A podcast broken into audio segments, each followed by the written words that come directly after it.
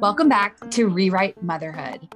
Today we have my incredible sister in law, Kate Munhall Weber, on the show. She is a native of Columbus, Ohio. She has her undergraduate degree in history and secondary education from Wheeling Jesuit University and her master's in education from the University of Notre Dame.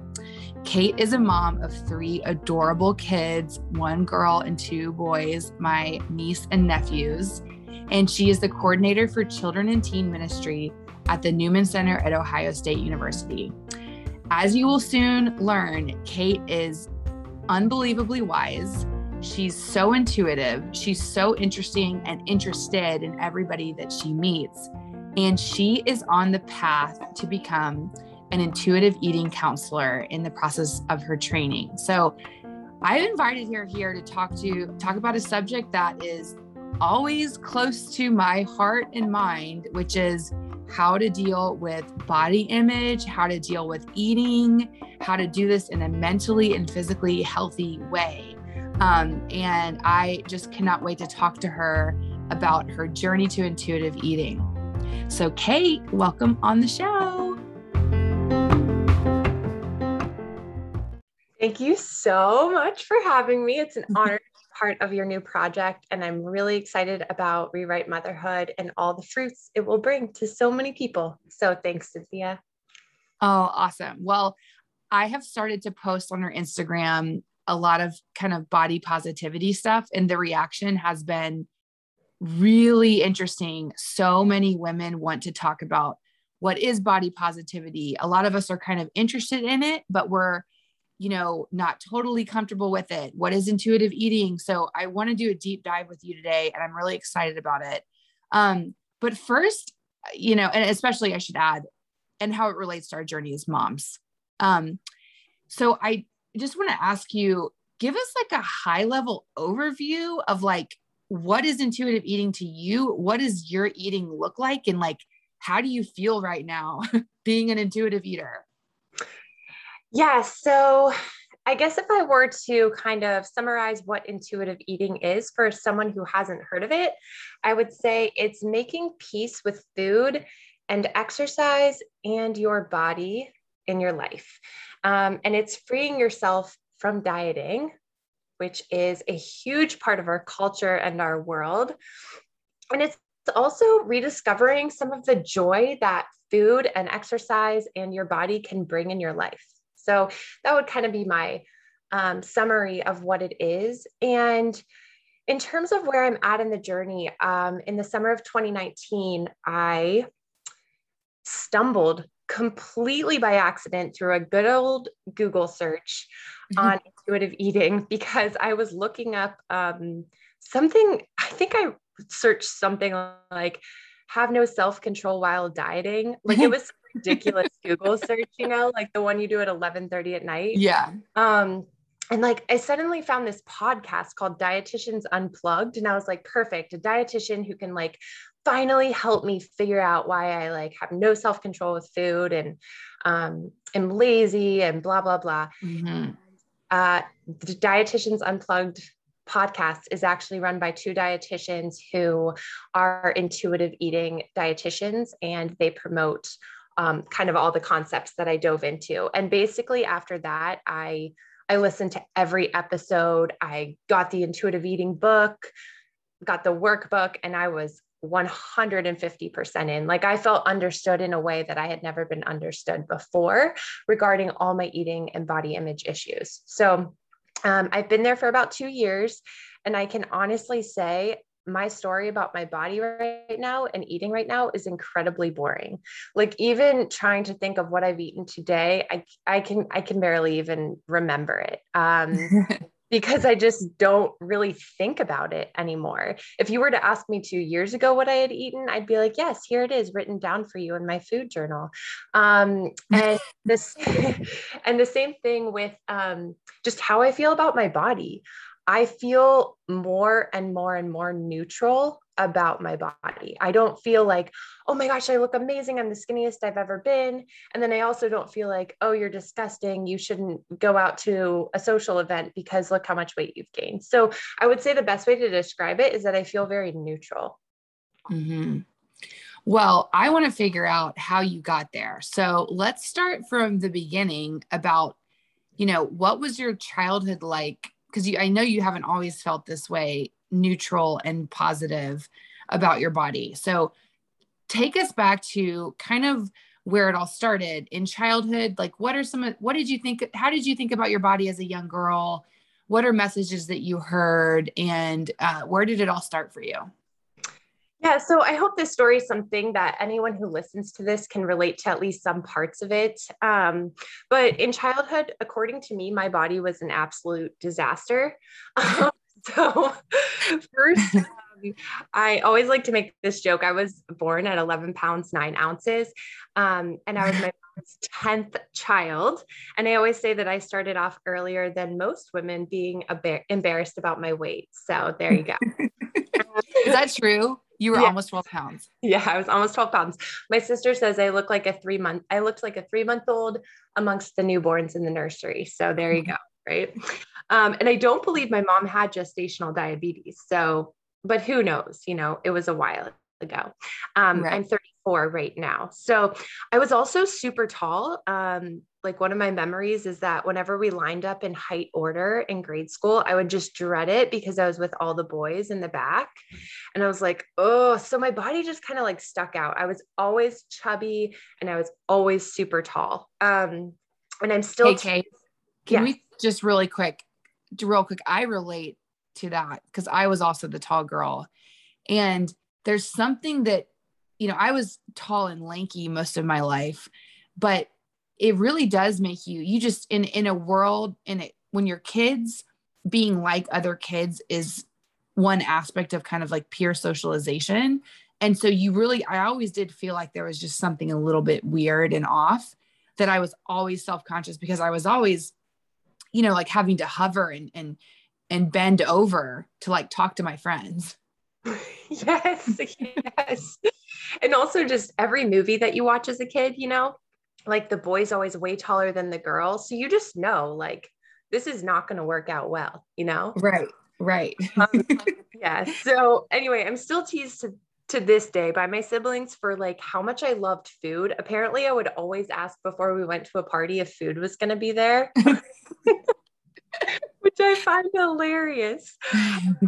and I was also teased for my chubbiness. But anyway, um, so those were kind of some of the parts of it. But my mom also has um, she lives in a normal body. She always has.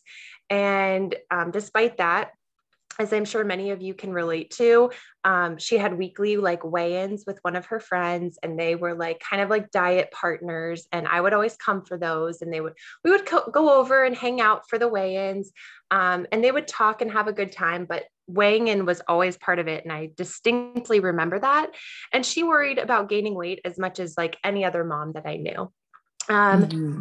She would also like talk a lot about how we need to like get rid of food out of our house primarily sweets. Um, you know if we had a party please take the sweets home. We don't need them. We'll just eat them. That kind of like talk about how this shouldn't be part of our lives. And I do also remember, and I'm sure Cynthia, you can relate to this too watching just countless women in my life ask for like if we're at a birthday party can i have a very small slice of hmm. cake or like mm-hmm. the brownies in quarters and like take one quarter and i am thinking as a kid like why don't they like this food? Like I was so pumped about it. Um, it seemed like such a big deal. Like sweets were always hidden in some like weird part of the person's kitchen or like a secret drawer. Um, and so those were like a lot of my observations as a kid was just that like I clearly liked something that was very obviously bad, you know? Right. Um, and the amount of it that I liked seemed to also be a problem. Like, why didn't I just want a quarter of a brownie too? That sort of thing. Mm-hmm. It's so funny because I that is just such a common. I mean, every baby shower I've been to, especially especially at home, Um, oh, just a teeny tiny little sliver. Oh, I couldn't eat. It's like just have a piece of cake, you know? Yeah. Um, so anyway, so that's so that's how you so you grew up in that in, environment. And then what do you think? How do you think it made you feel? Did you then feel like, oh, well, something must be wrong with me if I actually want all this food? Yeah, absolutely. Something was, I definitely knew something was wrong with me. Um, and I also like idolized Britney Spears and Christina Aguilera. Um, and they were the, you know, hit people at the time and their bodies were so perfect. And so my main thought as a kid was like, one day I will be exactly like them. You know, like there wasn't a doubt in my mind. I was like, I'll show the world. Like, I don't know how, but I'm going to get there one day. Mm-hmm. Yeah. well, I will say, despite like all of those thoughts and the fact that I was overweight and the fact that I was really tall, I had this like idyllic, overly happy childhood. And I had tons of friends. I laughed constantly with my friends. Um, and it's funny looking back because I'm like, I had confidence in every area of my life. I loved school. I loved my friends. I loved trying out new things.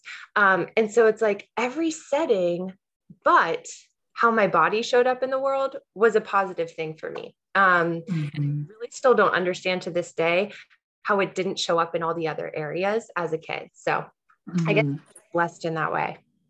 Yeah, that's beautiful that you're able to keep a perspective. I think there's a real danger when we when we look at our childhood wounds or you know things about our form our lives that we want to heal from. There's a real danger in kind of painting everything with like this catastrophic brush and to overemphasize things that went wrong. And it's just really important, I think, to focus on positive aspects, um, the positive things. And uh, so I love to hear you kind of round it out with that perspective that everything is, um, that you had such a beautiful childhood in spite of this. And then what was it like? I mean, in terms of like adolescence and you're a teenager, was it more of the same or did things change for you? Yeah. So, you know, I went, um, I went on Weight Watchers, I think for the first time when I was 16, maybe. Um, and actually, at the same exact time, I got my first boyfriend, and he happened to be like, still to this day, I hope he never listens to this, but he was a very attractive young man. and um, and I remember many people, like I could probably count a dozen people who were like, How did you get him to date you?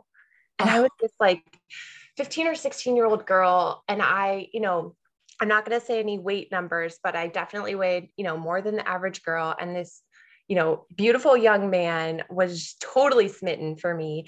And I remember just thinking, like, yeah, why is he dating you, Kate? Like, so weird. He shouldn't be. Um, and of course, from there, even though he was I don't know how he had these gifts, but he was so body positive with me before body positive was even a word. Like he was like, wow. You're incredible. Like your body's incredible. Everything about you is. And I don't care what you look like, even if you didn't look great. I, I, I love you for who you are. But, um, but despite that, my insecurities just grew and grew. And so I went on my first diet um, after my, after I got pictures taken my junior year and i was just i remember sobbing in my room because i thought mm. i looked mm. so fat in um, my pictures and so i went on weight watchers and i just you know lost quickly because i was a young girl 35 pounds i think um, wow.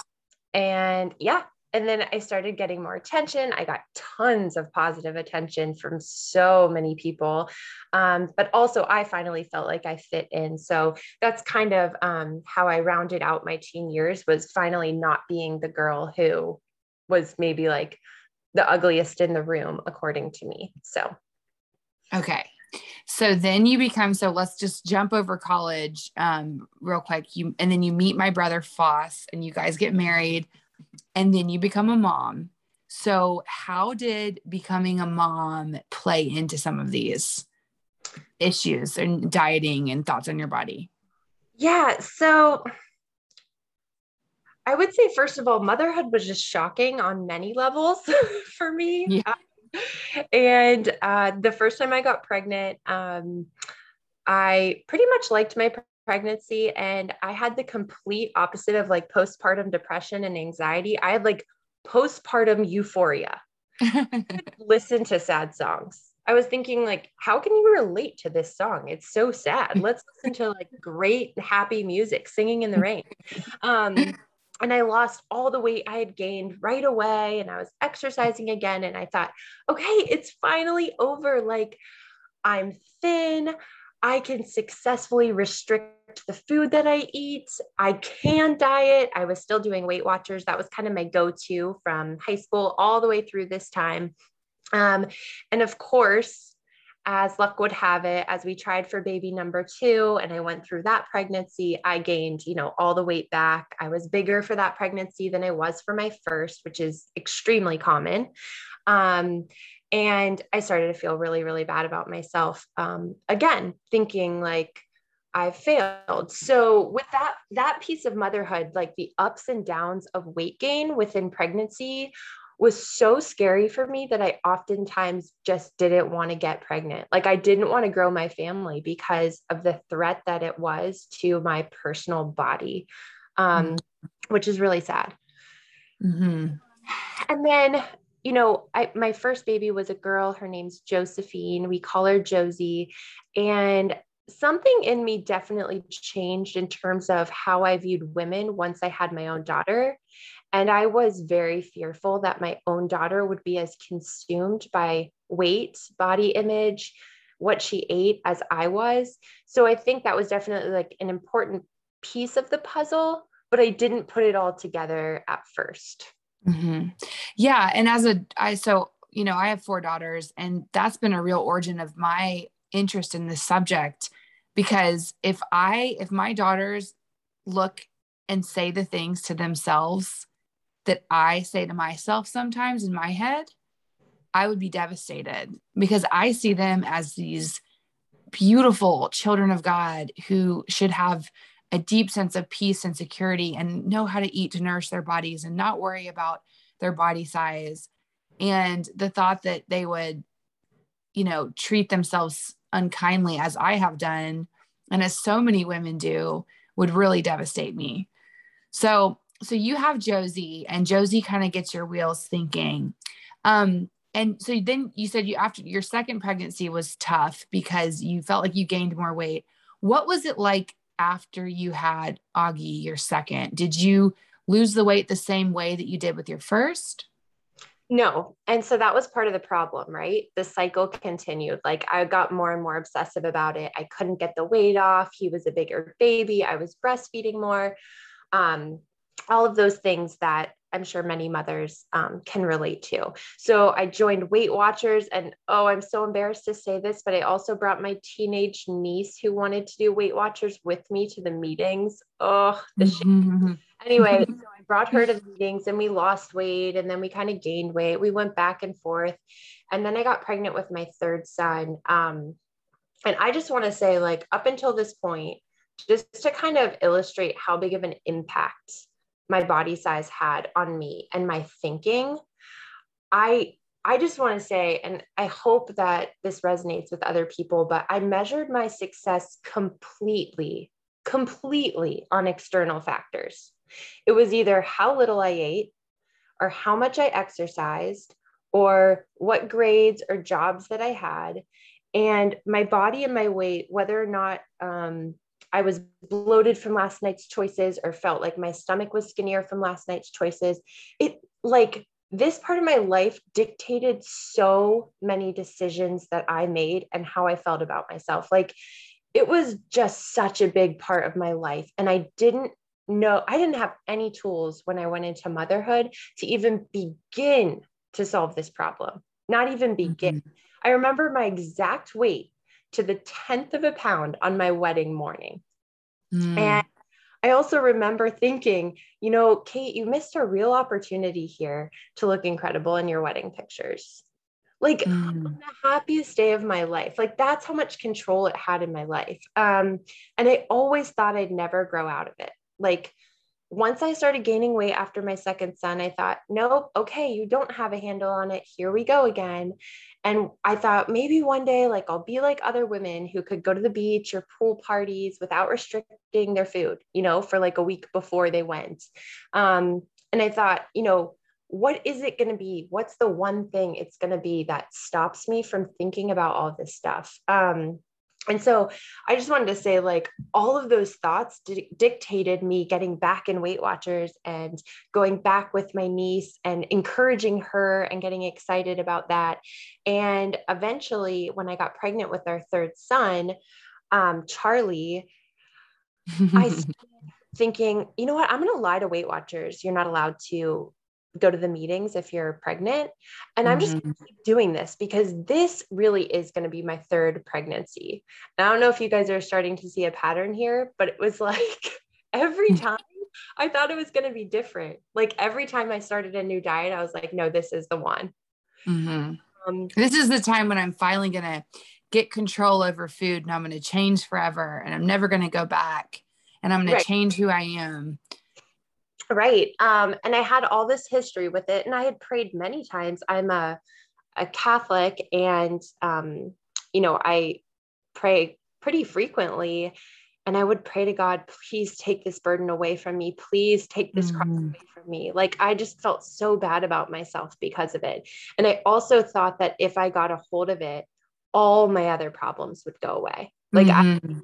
I, a better person, a kinder person, and just in general. Um, so I mean, Kate, what's crazy about this, I don't know if other people are going to feel this way, but the story that you're telling right now, the quote before story, is like so similar to my whole life. I mean, the fact that you're telling this, and then I went to Weight Watchers, like uh, most women, most of us do that, right? Most of us are in a, a constant, you know, spinning wheel of losing, trying to lose weight. And many of us do obsess about our bodies. And so I, I just want to point out that what you're describing, I think there may be many people who would listen to it and say, well, isn't that normal? Um, so, and it may be normal. It's just you found kind of a different way of looking at the world that's given you more peace yeah. and happiness. Yeah. So somewhere in there, we have the hand of God during my late night Google search. So never hate Google searches. Um, and somehow I, I, landed upon this um, intuitive eating. And so pretty quickly, because I said I dove right in, I um, ended up writing Weight Watchers a very passionate letter about how horrible they were. so I had a quick change of heart there and um, quitting. And so I did start gaining weight. One of the parts of intuitive eating is giving yourself full permission to eat food, which means, um, for example, one of my favorite foods is Reese cups. And um, so I had to buy enough Reese cups that we wouldn't run out of them and I could eat as many as I wanted, um, you know, uh, throughout the day or whatnot, or when I wanted them.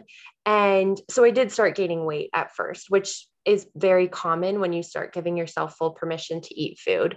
Um, and my OB, oh man, God bless him. He he's a great doctor, but um, he asked me I think this was at my 12 week appointment, maybe my 15, um, if I had been craving ice cream a lot. And I actually had been craving ice cream. I at the at the time I had been craving cotton candy and was like going to random like TJ Maxx's and Marshalls to buy the cotton candy. so I mean, I do like to laugh. So I was like, no, actually, it's been cotton candy, blah blah blah. Like, Notice you've gained like a little extra weight, and I was like, yeah, I'm trying to do this thing. I have a history of dieting and disordered eating.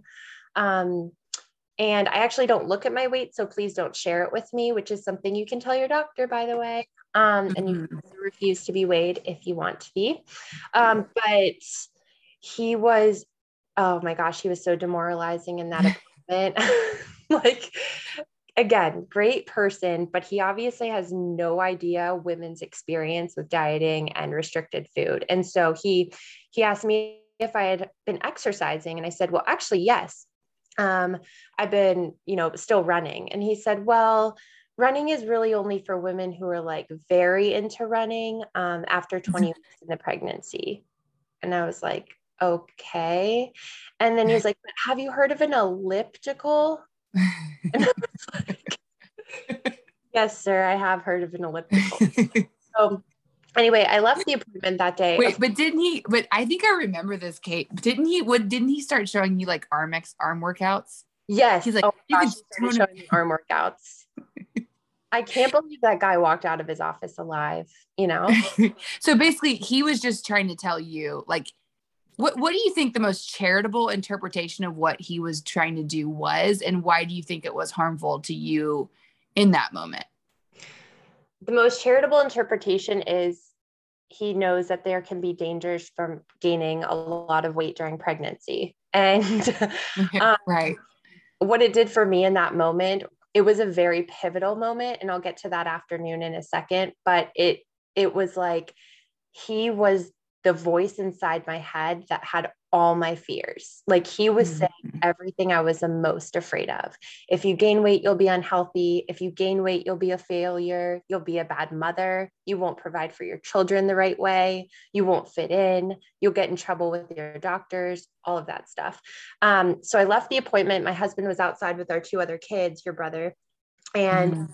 um, I just I just broke down sobbing, like sobbing. For me, it was the equivalency of like getting fired from your dream job. You know, like I had mm-hmm. failed that day. Um, I had been corrected for what I was trying to do that felt so good and felt so mm-hmm. right. Um, and that afternoon, I went to work. And um, when I got out to the car, Faustin, my husband, had left me this workbook in the in my seat in the car, and it was the intuitive eating workbook, which is like a companion to the book. And he said something inside like, "Never give up. You're doing the right thing." Um, and I had been waiting to buy it because it was kind of expensive. And so he went out that day to just reinforce to me, like, "I am so proud of you for the hard work you've been doing." And so that was kind of the pivotal moment for me um, I never went back to that doctor again. I mm-hmm. found a new I shared with her my history. I had a great, wonderful, healthy pregnancy and delivery, and um, I haven't looked back. So that's amazing. Um, so then let's linger for a moment on the stage of intuitive eating where you give yourself license to eat. Why is that so important? And you know what what is the what is the purpose of that as relates to like our tendency that we have to kind of always be restricting food? Yeah, so essentially, we can restrict food. You could eliminate sugar from your life, for, for example, starting today, and that would be fine. And you would do great, let's say, for the first three days, or if you're really self disciplined, the first week. But eventually, your body starts craving some of the foods that you're restricting. And so you'll end up eating them. And because you're restricting them so much, um, you're going to end up actually eating more of them later on after you break down and can no longer restrict. Um, so that's one of the pieces to intuitive eating is saying, hey, what if we just like stop with the restriction overall and you just give yourself full permission to eat any food? So, like, imagine in your you know cabinet where you keep granola bars and cereal. You also have you know you name your favorite candies or sugary sweets or barbecue chips all the things that people are like stop eating those. And you just keep an abundance of them there all the time. Your body realizes okay i can have these whenever i want. It's not an emergency for me to eat as much of them as possible because soon i can't eat them ever again again. Mm-hmm. sense? Um so like for example if you have an issue with cake a lot of people have like birthday cake issues right? They love the mm-hmm. ice cream cake or something. Um, and you only let yourself eat cake you know at a birthday party. And so by the time you know your kid has a birthday party everyone keeps you have like four slices of cake. Um, instead of that, maybe you could have like a little mini cake in your fridge all the time and just put it with the rest of your lunch and eat it. And kind of, I call it de escalating our obsession with certain foods being bad and just pairing them with a wide variety of foods. And you'll you feel more satisfied. So this idea of us restricting prevents us from ever feeling satisfied with what we've had.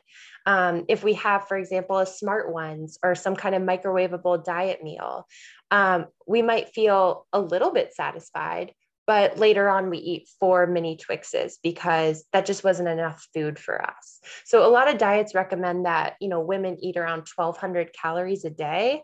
And mm-hmm. a lot of women, at least definitely for me, that's not even close to enough food for me to remain satisfied and not to be obsessive over food.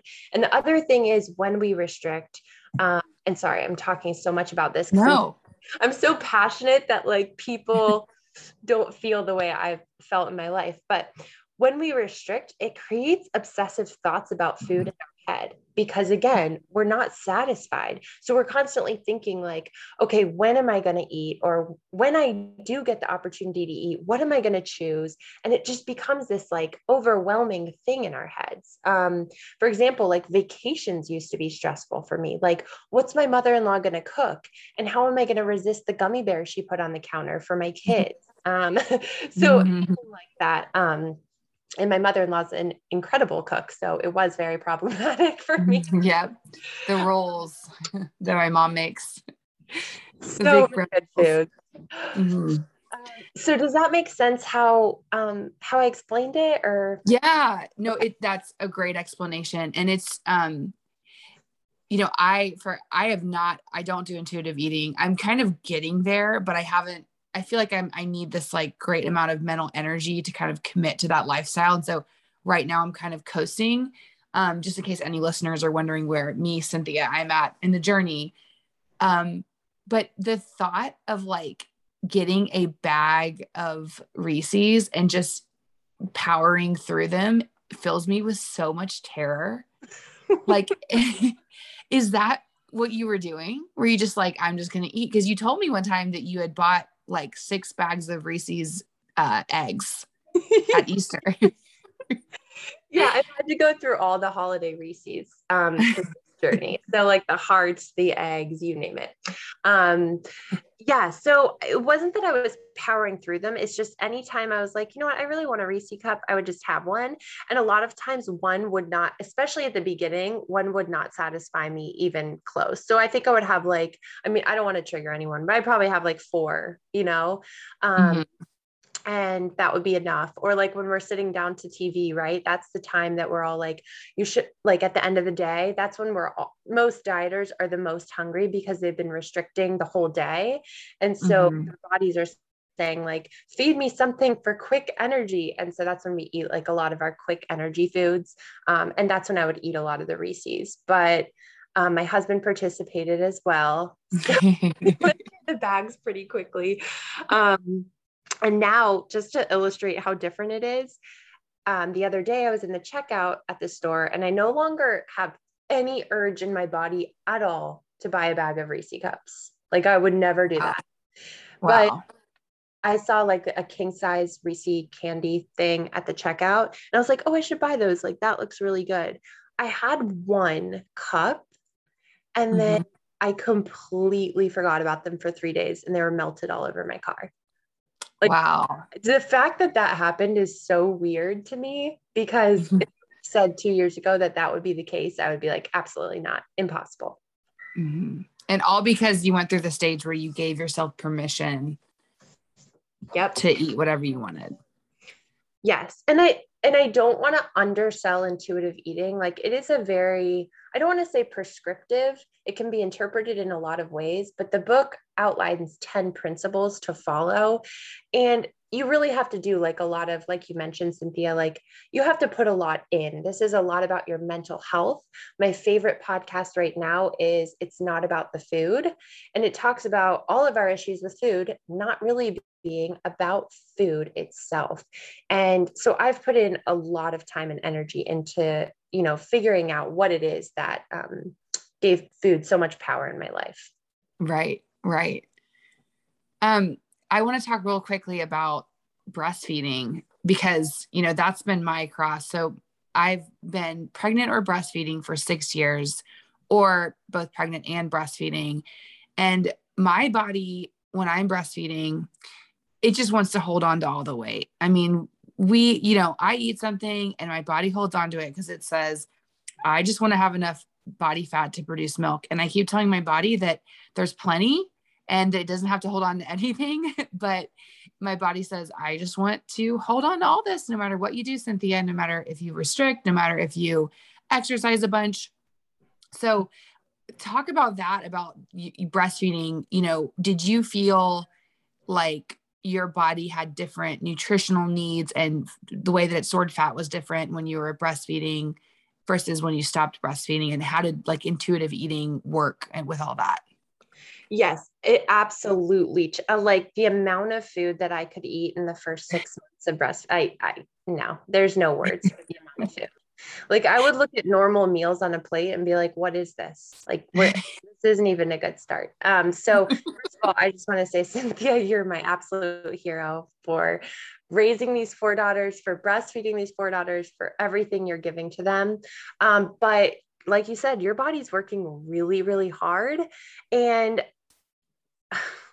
I just think the expectation that we have on women to bounce back is so unrealistic if they're actually breastfeeding their child, like especially full time. Like Georgie, right? She's breastfeeding only, or is she eating right. She like literally just this week we started giving her solids and she's she's very happy about the solids, but but basically for eight months it's just exclusive breastfeeding. Yeah. I mean, to me at that point like you should never think twice about how much food you're eating. The only thing I would ever advise someone, and again, I'm not a health professional, but the thing I would advise someone is give yourself access to a wide variety of foods and allow yourself to eat large amounts and throw away any expectation ever at all of calorie counting. Like your body is just working so incredibly hard. I mean, even think about like the the thirst during breastfeeding. Mm-hmm. Just drinking water right now, just thinking about it. yeah, endless cups of water with with right.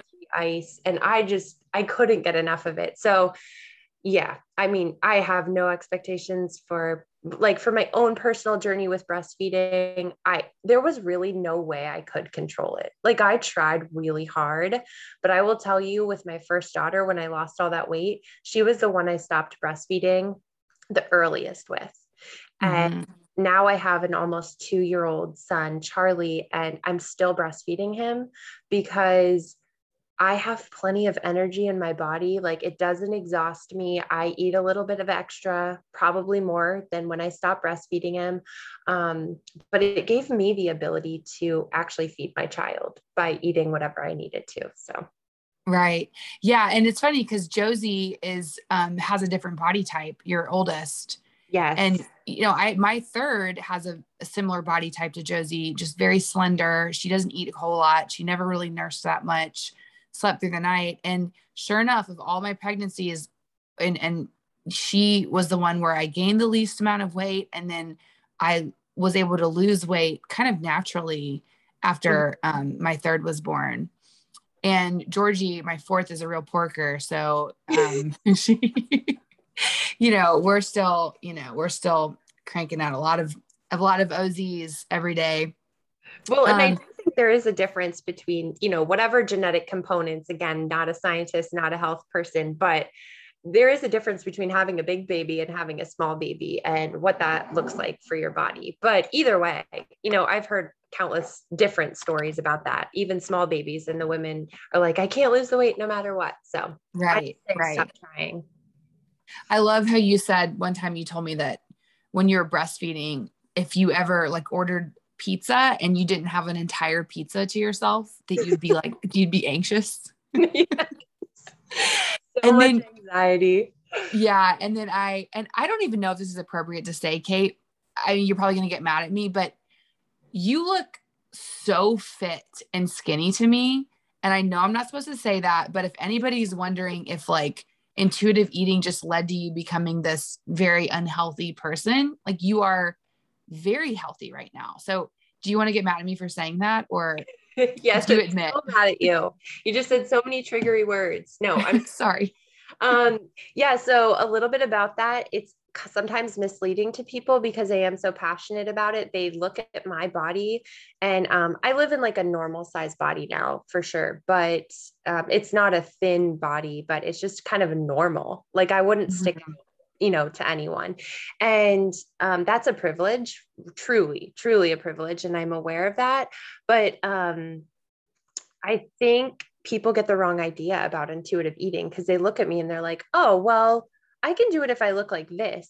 And part of intuitive eating is like letting go of what size your body is going to be when you do this. Like maybe accepting that you might always be a size x or um, X number of pounds on the scale um, is really hard. And by the way, I do not weigh myself. I threw away my scale two years ago. I have absolutely no idea what I weigh, and I will never weigh myself again. Wow. Yeah. Wow. So, how do you get to the place, Kate, where because I, I, would we've talked about what are my hangups about going into intuitive eating and one of them is really just getting to a place where i feel like i have the time to devote to this mm-hmm. but one of the other hangups is I don't know if I'm comfortable just saying, hey, I'm just going to give up weighing myself and knowing what size I am because this part of me, there's a part of me that's like, oh no, I would be happier and my life would be better if I was, you know, sophomore year of college Cynthia size. And mm-hmm. it's, it's, how did you convince yourself that that wasn't true? Because I think I'm pretty much stuck right now in, you would be a lot better off if you were X pounds skinnier. Right, right. Um, I think that this is like the most personal and intimate part of the intuitive eating journey where you really have to take a look at yourself. I've gone to therapy on and off for different things in my adult life, and I find therapists really helpful. But figuring out like what is it that you um, think is really going to change when you lose weight and like really playing that all out and doing some scenarios in your head of like when I was my skinniest was I perfectly happy or am I idealizing that time? Did I still have problems? Did I still have insecurities?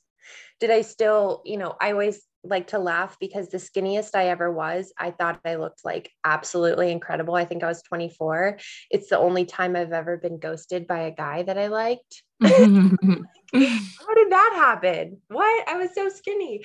Um, so kind of like looking looking at yourself and giving yourself a long hard look into like is is my body shape really the thing that's holding me back from being happy?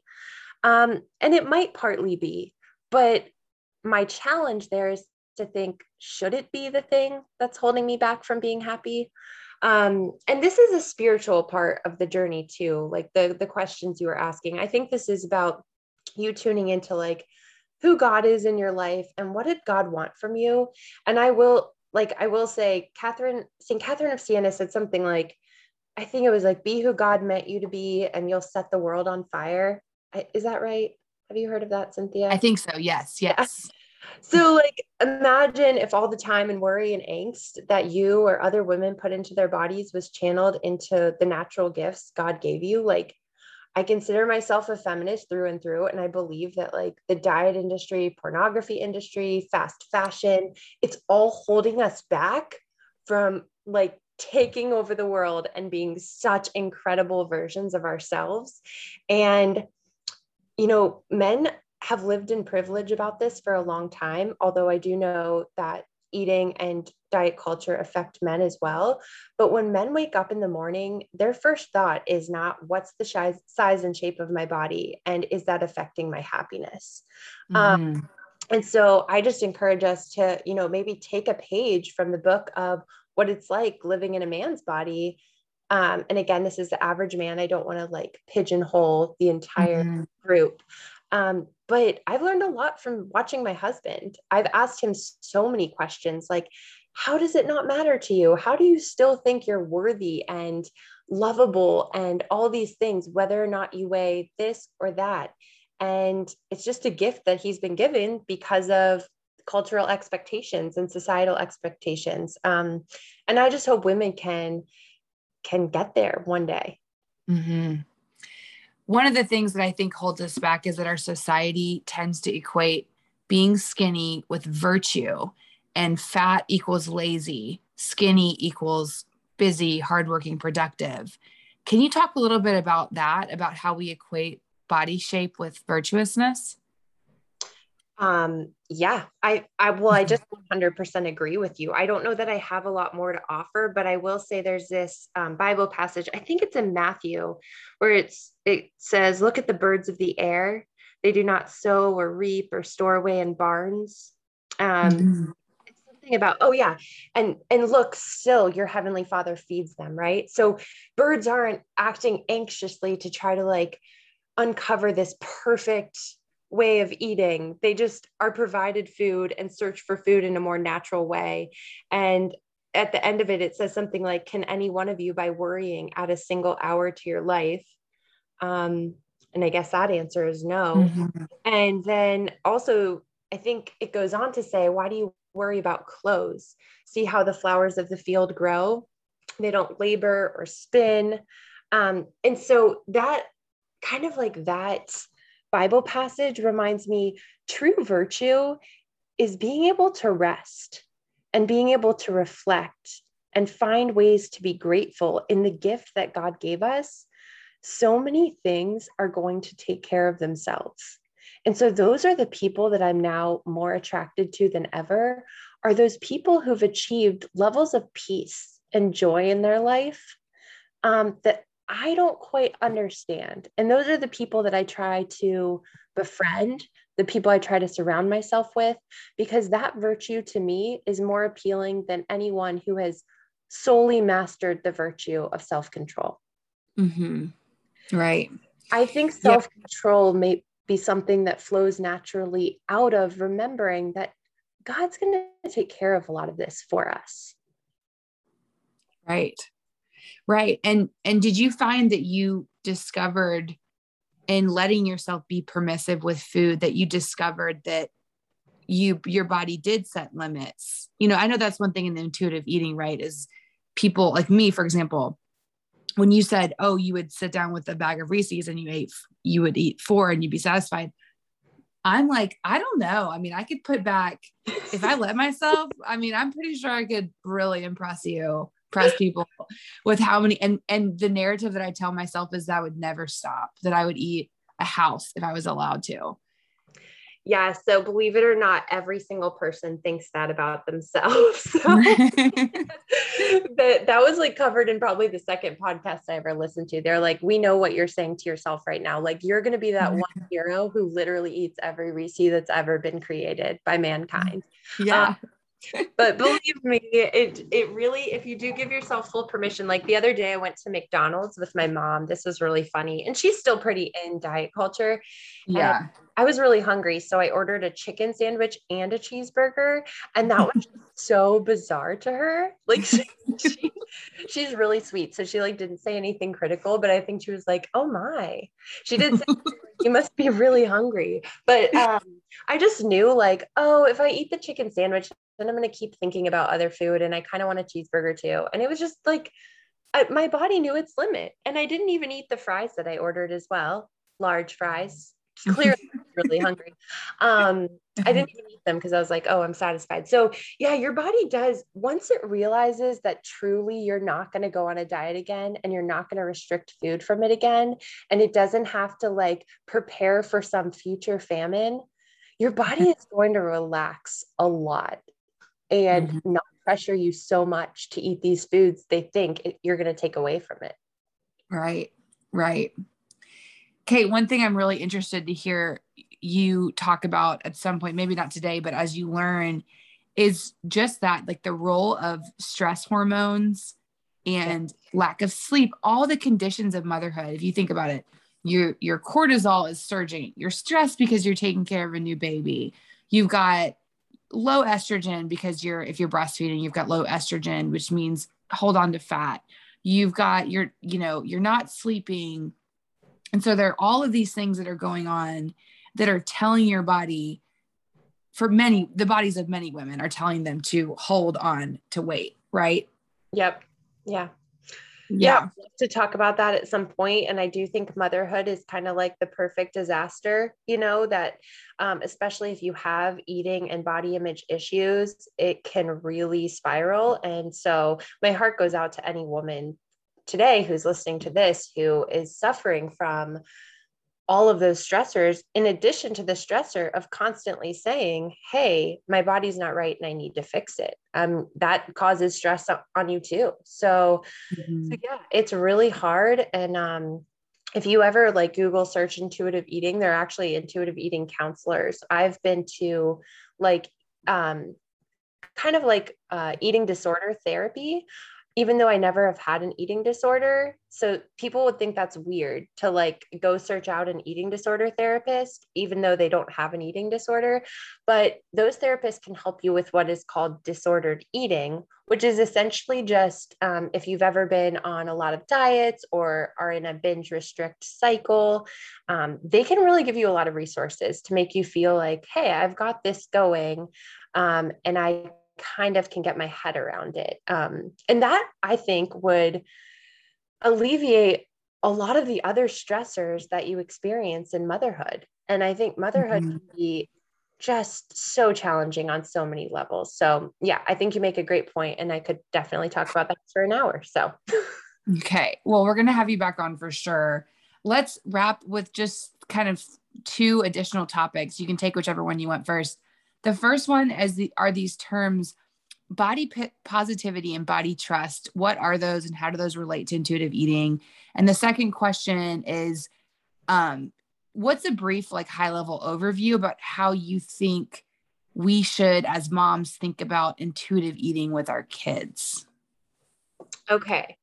So yeah, body positivity and body trust are two kind of like um, very popular terms right now that are thrown around a lot. But the way I would describe them to you is finding um, joy in your body, finding ways to be grateful for what your body has given and what your body does, especially as a mother. I feel like, you know, we have an advantage there um, because our body has literally given life. Um, and body trust is that whole idea of trusting that your body is going to set limits for you and your body is going to tell you when it's hungry and when it's full. And we have to start kind of respecting our bodies as, you know, gifts from God that have come pre programmed with a lot of intuition and a lot of knowledge, and that um, our bodies will not betray us if we let go a little bit.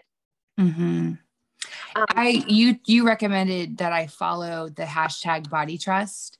Yeah. And I've so loved following that hashtag. And I recommend everybody do it because what happens is you're just go into your news feed, your feed on Instagram, and you know, every once in a while you get a body trust post. And it's great, it's great content. And it's also just it's great to see all different size bodies represented I read something recently where somebody had said, Oh, I was super skeptical when I saw all these companies try to do models in different body shapes. And, you know, they're just, this is just like, it, you know, what's the point of this? It's not going to help. And then they started to realize that they were looking at themselves differently because they had seen many different body shapes in a beautiful, positive light. And I've noticed that I'm doing that too, where I'm less critical of myself because I'm regularly seeing women who are tall like me, who are, you know, not super skinny like me.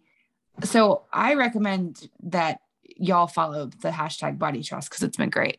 Yes, yes, for sure. Yeah. I wanted to get back to, I think you asked about kids and intuitive yes. eating or family and how you feed your family.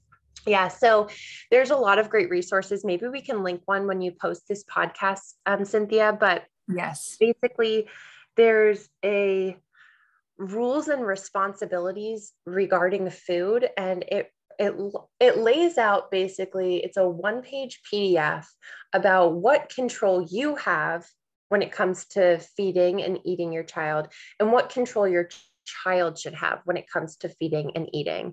And essentially the way it works is you control when you give your kids food, so when it's offered, and what is offered to your kids. Now, keep in mind, you want to obviously offer your kids a wide variety of foods. We don't talk about foods being good or bad in our house, but we do talk about, we want to kind of include all the colors of the earth on our plates. So we talk about rainbow plates a lot. Um, yeah. And and we always include dessert on the plate with the carrots or whatever just to de-escalate it we don't have conversations about like are we going to earn dessert or can we have dessert and um, we could talk about that in maybe another podcast because i'm sure there's yes. lots of questions about that but um, yeah.